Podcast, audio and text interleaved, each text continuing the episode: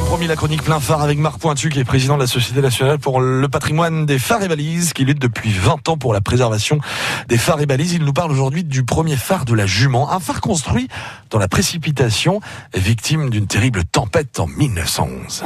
Alors, le phare de la Jument est construit tout à fait euh, euh, l'extrême sud-est, en mer, euh, de l'île d'Ouessant, et donc ça balise l'entrée sud, j'allais dire, du Fronveur.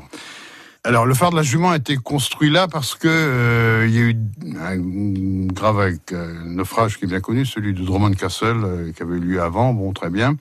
Et donc, il fallait à tout prix baliser tout ce secteur-là. Au départ, l'État avait prévu de construire une tourelle avec un feu, simple tourelle. Mais il se trouve qu'il y a eu un, un leg qui a été fait à l'État par un certain Eugène Potron. Et ce don a permis d'imaginer plutôt un phare. Mais le don était assorti de l'obligation de réaliser le phare dans les 6 à 7 ans qui suivaient le don.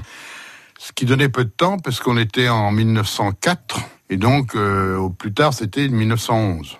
Mais comme tout ça est très lent sur le plan administratif, qu'il a fallu revoir les plans, retravailler ceci, refaire cela, etc. Puis surtout affronter un chantier très difficile dans un coin qui très compliqué et où des fois en partie l'hiver démolit ce que vous avez construit l'été d'avant. Enfin bref, euh, les travaux ont pris du retard.